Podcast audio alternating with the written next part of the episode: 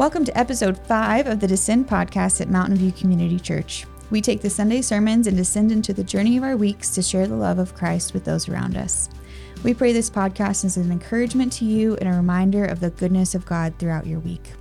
I'm Hannah Carnific, Communications Director here at Mountain View, and this week we are joined by Nick Cistola and Aaron LeDuc. Hi, howdy, howdy. Welcome. Thanks for joining us, Nick. Yeah, glad to be here. So fun. Yeah. Glad you're here. Okay, we always start with a fun question. Are you Sounds ready great. for the fun question? Which I'm I ready. feel like maybe you'll like this one, but I also I feel like people will appreciate your response of this one. None So- of the rest of his response. None of it, This one, just yeah, this so one. We'll appreciate it. Yeah. If you guys could only eat one meal for the rest of your life, Oh, what word. would you eat? Calories don't count, doesn't matter. One meal. That's easy. I would say charcuterie. I would prosciutto, cheese, and other things. I would I would be happy. Love that. So, yeah. Just love a good cheese board. I I yeah, and prosciutto specifically. Okay. And so and I think I could eat that breakfast, lunch, dinner. And never get tired of it. Mm-hmm. Would you put anything else on there? Like, are you going to put veggies and stuff or literally just like meat and cheese? Well, I think that's why I pick a charcuterie board. So like if you had to like narrow it down, I think if it was meat and cheese, I'd be content. Okay. I don't know if it'd be healthy, but Okay. I, but the nice thing about charcuterie is there's an, you have the opportunity to switch it up while keeping the thing static. so That's it's like you're opening it up. I can have nuts and fruits and veggies and dips and other things on top of always guaranteed to have mozzarella and prosciutto. So As long as it has those two things. How specific is this meal? However specific you want to Because be. Because it's like, could I be like, uh, sandwiches? Mm, no, you got to be more specific than that. That's more. Spe- that feels more specific than a charcuterie board, well, I'll make a very specific charcuterie board. and that's the same thing you're gonna have. for Yeah, I'll I'll, meals. I'll do Okay. that. So Okay, yeah, that's fair. Um, I don't like this question. like how you stared off in the window as you said that. I would, I would probably choose something that is um, pretty generic. Like a sandwich. This is this is not a fun question. This is a question of suffering for me.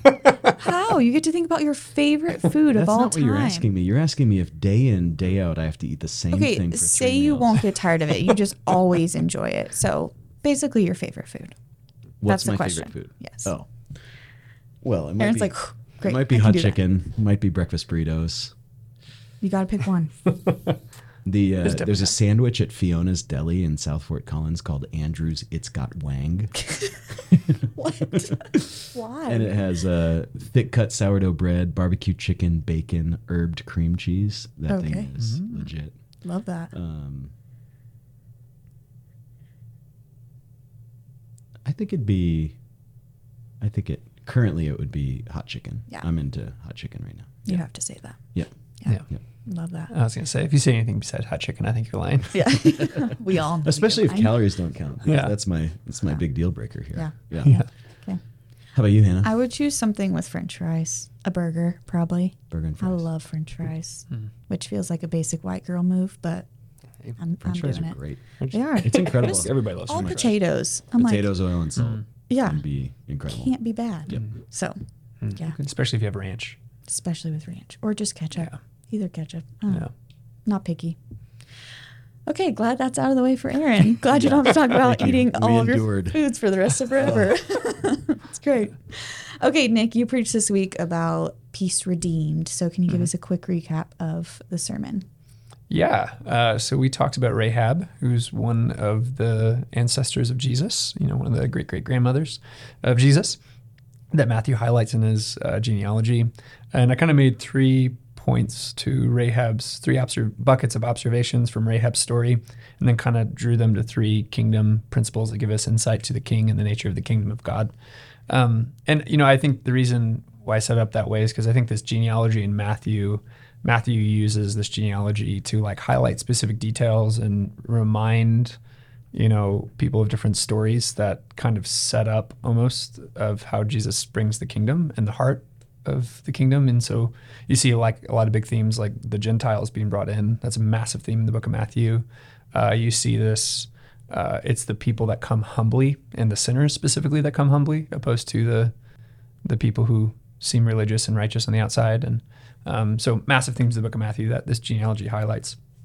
Um, And uh, yeah, so the three observations about Rahab were really just a couple observations about her story, which specifically that she was a Canaanite prostitute, and she's also most likely named after a sea demon, you know, from the ancient Near East. Uh, so like not not a good background, you know, um, probably a lot of suffering, but for sure a lot of sin too. And um, you know the the second thing we highlight was just her like pretty beautiful moment of faith and explanation of why she did what she did in the story, and that's in verses eight through thirteen of Joshua two, um, where she just kind of recounts Israel's history. She um, calls Yahweh the God of heaven and earth, which is a pretty massive statement for an ancient Canaanite like that. Um, and then you know the third, uh, then the second thing she does is she also just goes to the spies and asks them to make a covenant so that she could be saved. You know, she humbly approaches them and specifically Yahweh for mercy. Um, and the last thing is uh, observations were her peace, essentially that uh, she's she gets saved from the you know the the destruction of Jericho, um, and she kind of gets this rehash of a Passover event, which is really beautiful and strange all at the same time. Uh, and then she's brought into the kingdom of Israel, so she has peace, you know, through this judgment, and she also has peace um, by brought into a new people group. Um, and then kind of three, just the prince, kingdom principles I brought out of that is that you can't underestimate the grace and patience of God. Yeah. That God wants you to see Him saving sinners and even people with seemingly hyperbolic stories, which this would have been a pretty intense story, especially to the ancient original reader.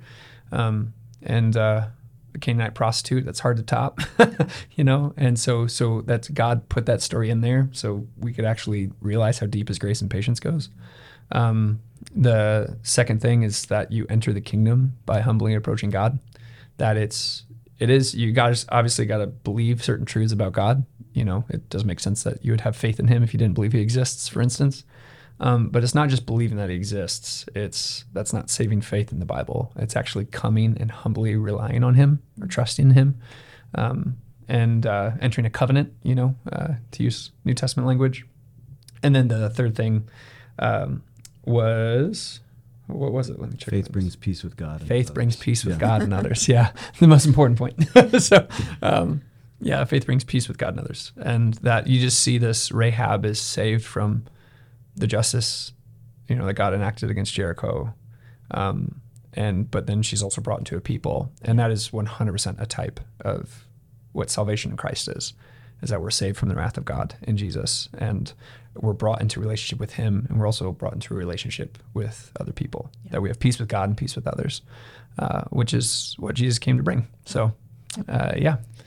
It's good. Good reminders especially in the season of advent yeah so um, as you were prepping or aaron as you were listening what did it do for you guys this week anything any points that were brought up that you were like man i've never thought about this before this is really cool or things you have thought about that you just needed a reminder yeah. of yeah, I love I love the idea of your first point. I mean, you, you, Nick, you did an awesome job. It was yeah. it was cool to see you using your gifts and um, and stuff. There, you know, the uh, the first point though, like you can't underestimate the grace and patience of God. Mm. I think for me was something that, um, especially when I'm like in the middle of you know challenges in my heart. I've, I've been you know in sin and needing to seek God's grace and forgiveness from another person or something like that, I can be so quick to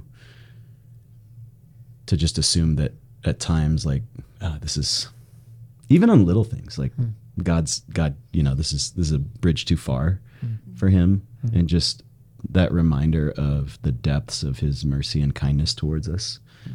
as his as his children is is huge for me and I mean that's one of the reasons I go to church every Sunday is because mm. that that reminder is so needed for me, and I think for all of us, that was that was a big one for me that really stood out. Yeah. Yeah. Yeah. I, you know, I think in some to some degree, this has been something that's been hitting me for about two years, but it really hit me hard this week.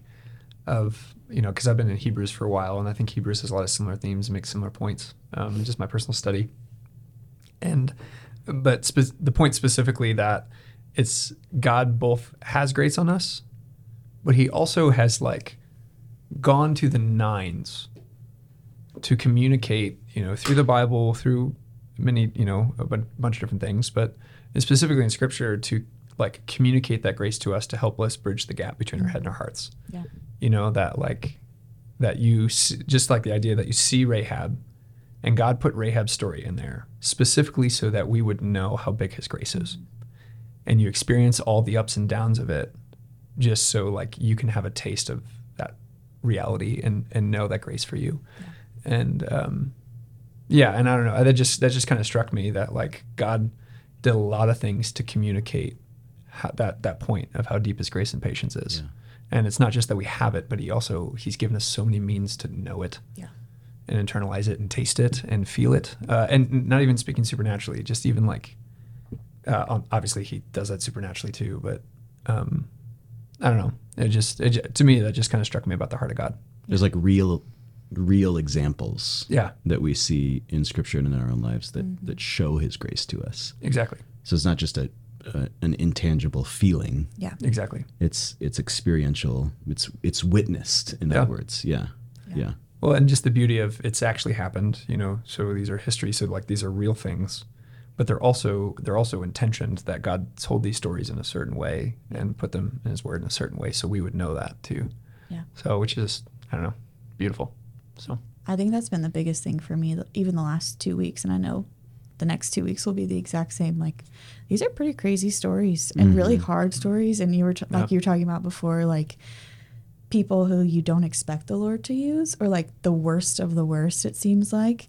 Um, and yet they're in the lineage of Jesus, and there's a reason for it. And I don't know. I just think that's been one of the most uh, maybe not like mind blowing things, but I'm like, dang, that is such a cool thing that the Lord chooses to do and an encouraging thing. So yeah, I don't know, just revisiting those stories that seem really hard and really complicated, and yet God's grace and mercy is bigger, and He chooses to use those kind of people to show them, show us that, and then it's the same in our lives too. So yeah. yeah, really cool. I love that. Um, you mentioned in your recap about the link between the story of Rahab and the Passover. Let's talk about that. Dive deeper into it for us. yeah, for sure. You know, I, I think something that's interesting that the Bible does all the time is it uh, like requotes certain stories, and certain things happen again because I think God planned to communicate certain things in His sovereignty. Um, but also, like the biblical writers, like specifically highlight those details, and they want you to think of certain stories. Like this happens all throughout the Old Testament, um, and uh, which is one of the reasons why I'm glad the women's ministry is going through the Torah because because so much of the Old Testament is actually just rehashing the Torah from different angles, Yeah. and uh, and so in different covenants and a bunch of different stuff. And and one of these moments is, you know, when you see with Rahab, some of this, there's a lot of similarities between what happens to her in the Passover. That, you know, in the Passover, God sent the angel of death as the final plague, you know, against the Egyptians, and all the people of Israel saved because they essentially splashed some blood on their windowsill, right? And which has this symbolic um, of like something died, right? And so like some the death has already been paid, and so they pass over the house, and you see in Rahab's stories, you see this hanging a red, you know, something red in her window, essentially, you know, um, that also showed her actually that was a reminder and has some parallels to her saving the spies, you know, um, and saving their life. Um, and uh, and then we see the judgment of God passes over her household, uh, and she's free. And so there's those similarities, which are just really, which are like, oh yeah, there's. It seems like the writers and I mean God wants you to see the parallels there, but what's really surprising is the differences. Is it's like yeah, you kind of get it like the people of Israel being saved from Egyptian slavery. Like yeah, it makes sense that they were passed over. What's strange is that this is a Canaanite prostitute named after a sea demon, you know, and which just kind of has this pretty big implication on like what's God's heart towards humanity. You know, like it's it's it's not like a God's heart isn't just that Israel be saved, but it's all tribes, tongue, and nations that we see pretty clearly unpacked in the New Testament. And it's not just for the pious or the religious or the good. It's actually for anyone who's willing to come humbly to God. And and so so I don't know that Passover that Passover parallel is like it's it's it, you know it's it's repetitive in one way, but it's also striking because there's just key differences that kind of give insight to the heart of God. Um, and the Bible does that a lot, um, actually. Um, Isaiah 25 is another good example of that, where it's like you think it's like just rearing up for God's justice against the Gentiles, and you know this whenever Isaiah was written, I think 800s, 700s BC, whatever. Um, and then he just does this complete 180 by the end of the book he's like all tribes tongues and nations will come and bow and be you know restored and you know it's just uh, there's just a beauty of god's heart there that i, I just find it striking uh, and then also just it's a cool type of christ too you know um, you know when jesus does the last supper that's passover and so you know i, I think pretty clearly um, when jesus breaks the bread and does the wine is he's like hey when you think of passover you you think of when God saved you from slavery in Egypt. And he's essentially like, I don't want you, we're now going to break bread and wine in the new covenant, but I don't want you to think of Egypt. I want you to think of me. Yeah. And, and not slavery from Egyptians in a temporal sense, but the slavery from your sin that I saved you from. Mm-hmm. And, uh, and, you know, and me as a Gentile gets to partake in that every single week. And so, because God's heart was fully brought forward in that. Um, in a very beautiful way. So I don't know. I think you kind of see this Passover reflection looking back towards the Exodus, but you also see this foretaste in a type of Christ, mm-hmm. you know, um, just by connection through the Passover in that of, you know, we're passed over because we got Christ hanging in our window, you know, um, to be a little on the nose, but yeah. I think for me, having those connections is like one of the things that stirs my faith the most because I, I'm the kind yeah. of reader that I'm like, oh yeah, story of Rahab, and done. You know, I like don't typically think how does this relate to the Passover? How does it relate to Isaiah? And so hearing, because I feel like Aaron, you do a good job of that too. Of here's the connection in different parts of the Bible, mm-hmm. and I feel like that's always a a really uh, cool thing for me to be like, the Lord is so cool. You know, like yeah. just such a, a, the connection between all the different parts is always a really encouraging. Especially considering me. the nature of the Bible itself. Yeah. yeah. Where it's like, look, this is composed over 1500 years mm-hmm. with 60 authors right. in four different languages or yeah. whatever. And why does it all connect? Like how, uh-huh. how could that be? Yeah. Um, and to see God's kind of sovereign hand in giving us the scriptures and, and more than that, not just like the incredible nature of like the composition of the Bible, but the the aim of the Bible is His plan of redemption. Yeah. Um, through the true Passover Lamb, you know, um, which is yeah, it's it's unbelievable. Yeah. Well, at that point, it's funny. I you know I I went through I had a big season working through Matthew earlier in my life. This is probably end of college, you know, for about four or five years, and um, it was God met me in a massive season of doubt. Um, in that, and one of the I think one of the most compelling parts of it was seeing a lot of confusing things in the book of Matthew and just seeing his the beauty and connection pieces of his redemption. Mm-hmm. Of you just see the beauty of this art that traces thousands of years. Yeah. You know, um, I mean, multiple directions, and and there's just something just just existentially compelling and settling about when you see the beauty of God and His storytelling in, in the scriptures that it's it's hard to put into words. And God used that to settle a lot of things. Is one of the many pieces He used to settle a lot of things in that season. But um, but yeah, I found um, there's something about the existential beauty of God's word, even that is settling to the soul in a kind of strange way, in a beautiful way. So yeah, yeah. but you have anything to add about Passover Link? Yeah, I mean, I like what you said about the the pattern being broken in a sense, or yeah. or the pattern being added to.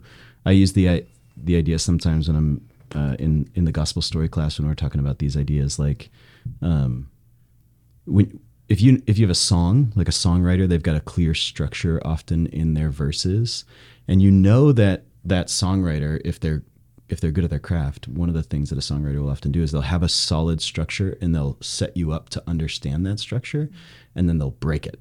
Yeah. And that break is an indication that the songwriter is saying, pay attention to what I'm yeah. doing in this line, you know, because I've changed the way that it rhymes or I've changed the length of the syllables or whatever. Mm-hmm. The same thing here, where where we have like a, an established pattern, uh, and then God adds yeah. to it mm-hmm. by bringing in a Gentile. So it's not just for the Israelites. Like this promise, the ultimate Passover is going to be for every tribe, tongue, and nation. That's a pretty cool thing to notice as you see those patterns in the scriptures. Yeah. Yeah. No, I like that. the slavery doesn't. He doesn't undo the slavery that goes back to Exodus four or whatever, wherever the Passover is. It, it goes back to Genesis three. Yeah. You know, Mhm. it's like it ties deeper, right? Yeah. The the ancient magic to quote was The deeper was- ma- the yeah, the deeper deeper magic, thing, the deeper magic. Yeah. Aslan. Stone table is broken. Yeah. Yeah. Mm. Okay, Nick, you mentioned that um, in the sermon at one point, you mentioned that a lot of times we're able to look at our lives and see how the gospel will, will cover some of our sins, but there's always a 5%, maybe not always, there's a 5% maybe that he won't touch.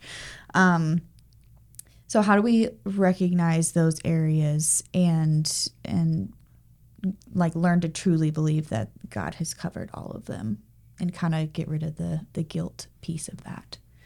Yeah, yeah, and you know, I, I think part of the reason why I even brought that up is, be, besides the fact that the text talks about that theme, and I think that's stated, or that's clearly in the text, um, is I I think there's just so much of our lives that we just, it feels like, the gospel hits, and we taste forgiveness and work through it, but there's just like certain things that for whatever reason we just believe it's, the grace of God doesn't touch.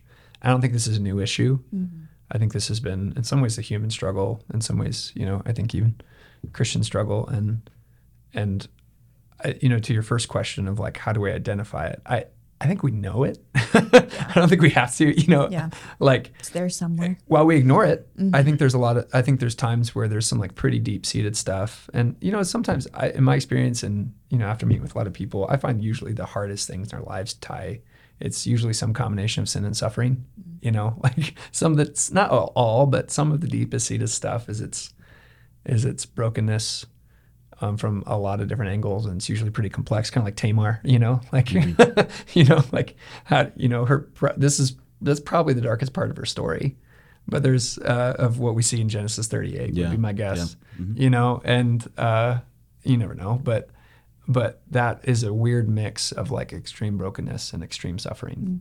You know, and and I've just found that uh, so like sometimes they're not completely aware of it, and sometimes we're it's in our face and it's all we think about, and sometimes we do a lot of crazy things to ignore it. And um, so I, you know, I, I think we're aware of it. I think we have moral sense, and I, I, I find most people aware of it, even though there's times where we ignore it and do a lot of things to justify a lot of stuff. Um, I think though the ways that to your second question was how do you work through it? Is that your- Yeah. Um, I think one is there's a level of belief and not just belief but also tasting that experiential belief, you know, of like being convinced that this actually the grace of God actually does meet this. And you know, I think it's funny like I think some of the biggest moments of God meeting me in those kind of moments were in church services. Uh, and I remember I was used to be a leader in a junior high youth group uh, when I was in high school and I was wrestling through some big stuff, hardening my heart, like on a bunch of different stuff. And I remember we're singing this really dumb song.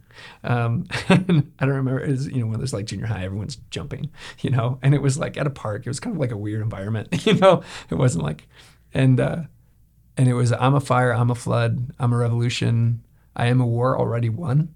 Oh, and it just broke broke me. and I made like three phone calls, and like you know, it was just it was just there's something about it, the spirit of God and His grace, and honestly, singing just like put this like, I have the grace of God on this, and God, I just want to be wherever you're at. Yeah.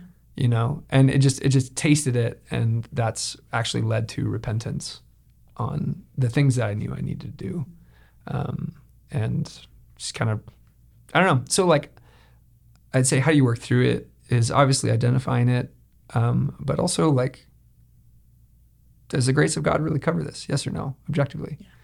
And God's given you a lot of means to remind you of that, to prove that to you. Um, because I find that you're not going to work through it unless you're actually convinced of that. And uh, and then I think God calls us clearly to repent. Um, you know, I think there's this whole discourse I could talk for a long time, which I won't because this is a podcast on worldly guilt, godly guilt, and uh, you know, I and I even have a guilt flow chart to distinguish the two and some other things that I use. Um, but like God doesn't want our atonement because we can't pay for that five percent. We couldn't even want to, you know, because we tend to either try to pay for it with good works or judging other people, so we just distract ourselves from it, or we just try to cover it up like crazy, and and it eats away at us, and sometimes in massive ways. Um, and and God doesn't want our atonement; He wants a repentance, and not repentance to make something right, but repentance to grow and change because God wants us to grow, because He wants us to partake in life and moral beauty and goodness. Um, but He also wants to save other people because a lot of these sins usually affect other people. And so, so I don't know. I so repentance, you know, to quote 2 Corinthians seven, that God wants repentance leads salvation without regret. So He wants our heart and behavior change and trajectory change, but He doesn't want our trying to make it right. Yeah. And anytime you try to make it right, it always leads to death. It does not lead to sanctification. It reminds me of um, Colossians, where uh, Paul's like rebuking a lot of people for asceticism and making all these crazy restrictions to on diet and and all this stuff, and which I find is a big tendency that people do in re- in response to guilt. You know, we just add all these massive control things, ironically, have nothing to do with where God actually wants to bring repentance in our life. And he says it does nothing to do. It has no value in curbing the flesh. and uh, and I just so I you know I just find it's just tasting the grace of God, and if the Spirit tells you to do something, do it. don't try to tone. Taste the grace of God, believe it, and if the Spirit tells you to do something, do it, even if you don't understand it. Yeah. And if you're doing these two things, you're doing pretty good. So, and yeah. Any thoughts on it?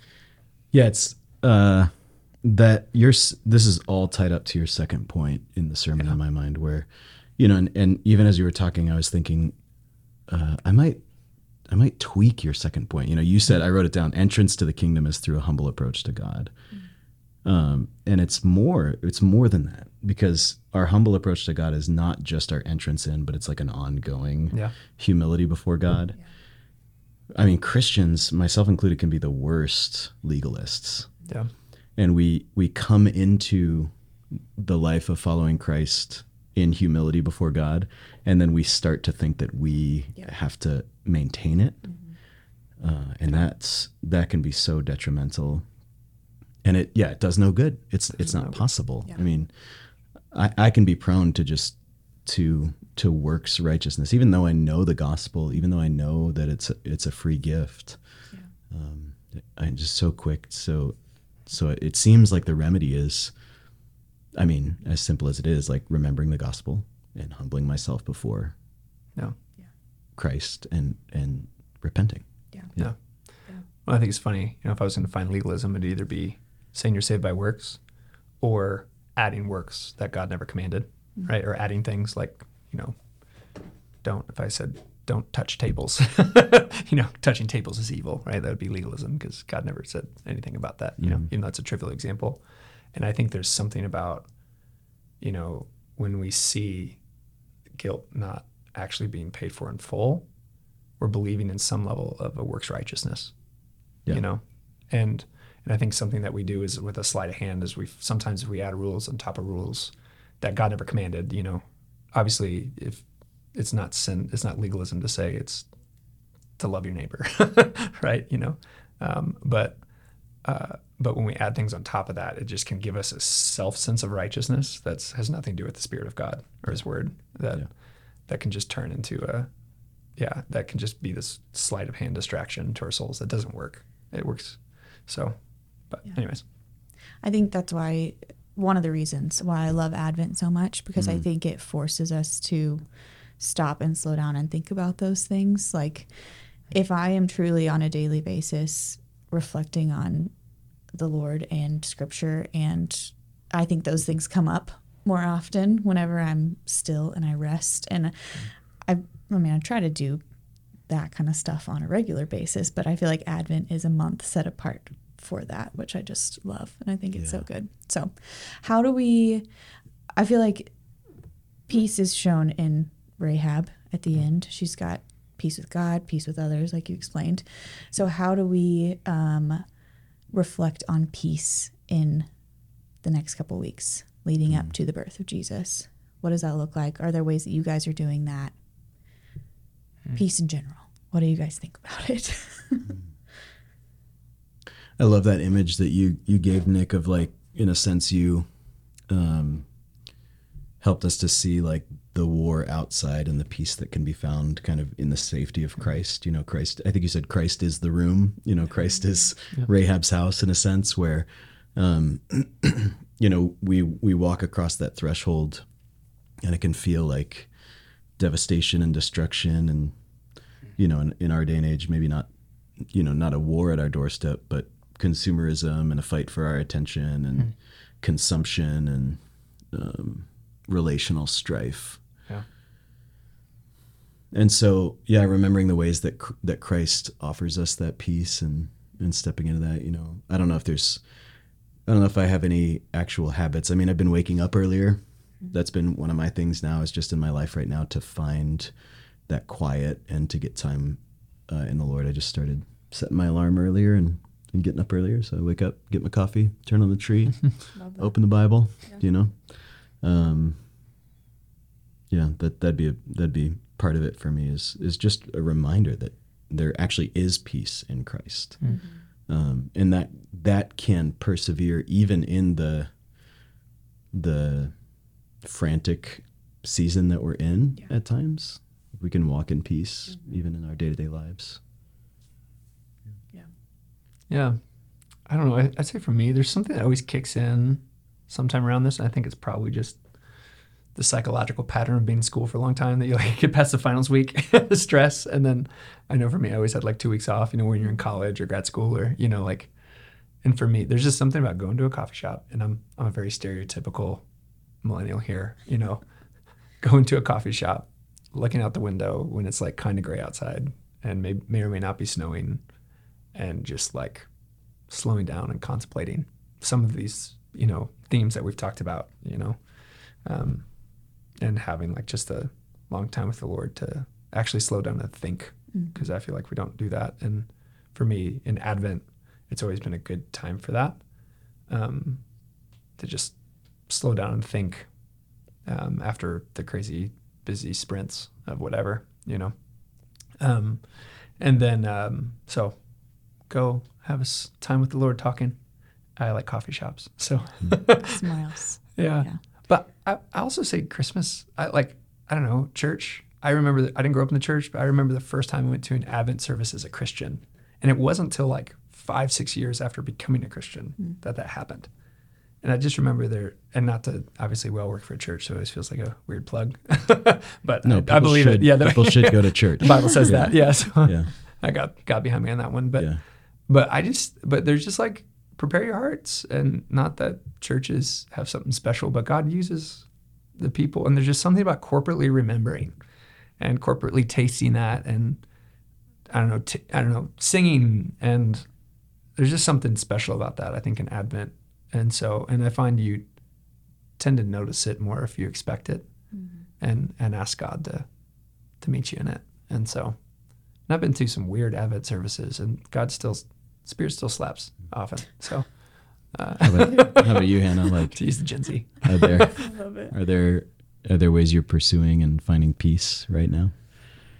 I think that peace is one of my favorite Advent things.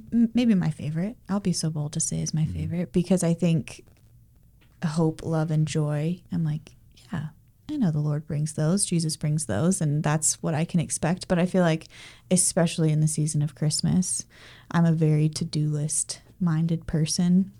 And so my brain gets really foggy with all of the things that I need to get done. And I need to decorate the house and I need to make sure food's there and I need to make sure all these things are are finished before family arrives, you know, and that feels very not peaceful to me. And so having the reminder, especially this week, of here's what peace in the Lord looks like, and that kind of makes the other to do list things not as important.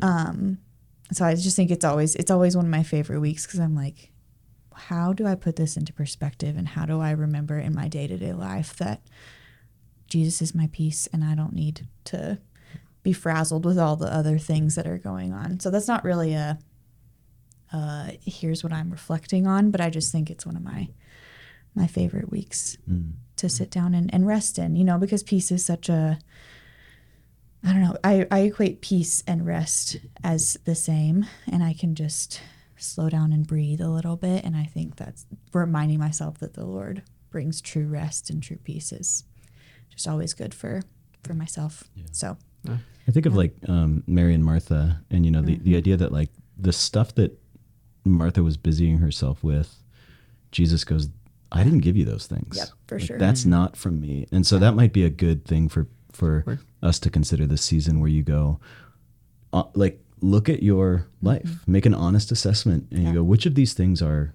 of the Lord? Which of these things bring Yep. Mm-hmm. honor to God, and which of these things are feel like you know cultural obligations or whatever and and what can i say no to Yeah. in in out of reverence for christ yeah yeah. And what's taking up time that I could be doing other things that are full of Christ. yeah, Yeah. am i rightly prioritizing god For in other words yeah Yeah. I think that's been, I, there's been so many Christmas seasons that I look back and I'm like, I was literally Martha for the last four weeks and I didn't do anything that really felt like it was, uh, I mean, those things can be of the Lord, Yeah. but like nothing that felt true and Yeah. like genuine faith in the Lord or, Yeah. or loving people well or whatever. So, yeah, I think that's a good reminder. Yeah. So, Yeah. anything else you guys would add from the sermon or Advent or thoughts that you have in general? I, I think the only thing I would say, just a reminder to anyone who's listening, who's listening to the sermons of like, I think the climax of this genealogy is the description that the angel gives to Joseph about who Jesus is. Mm. And so, so just here's the, the one that's going to come save the world from their sins and it's going to be called Emmanuel, God with us. Yeah. So that's why all these leaders are mentioned. And, uh, why so we're just remember that. That's why we're Yeah. talking about it. Yeah. So, It's good. so Anything from you? no No? Okay.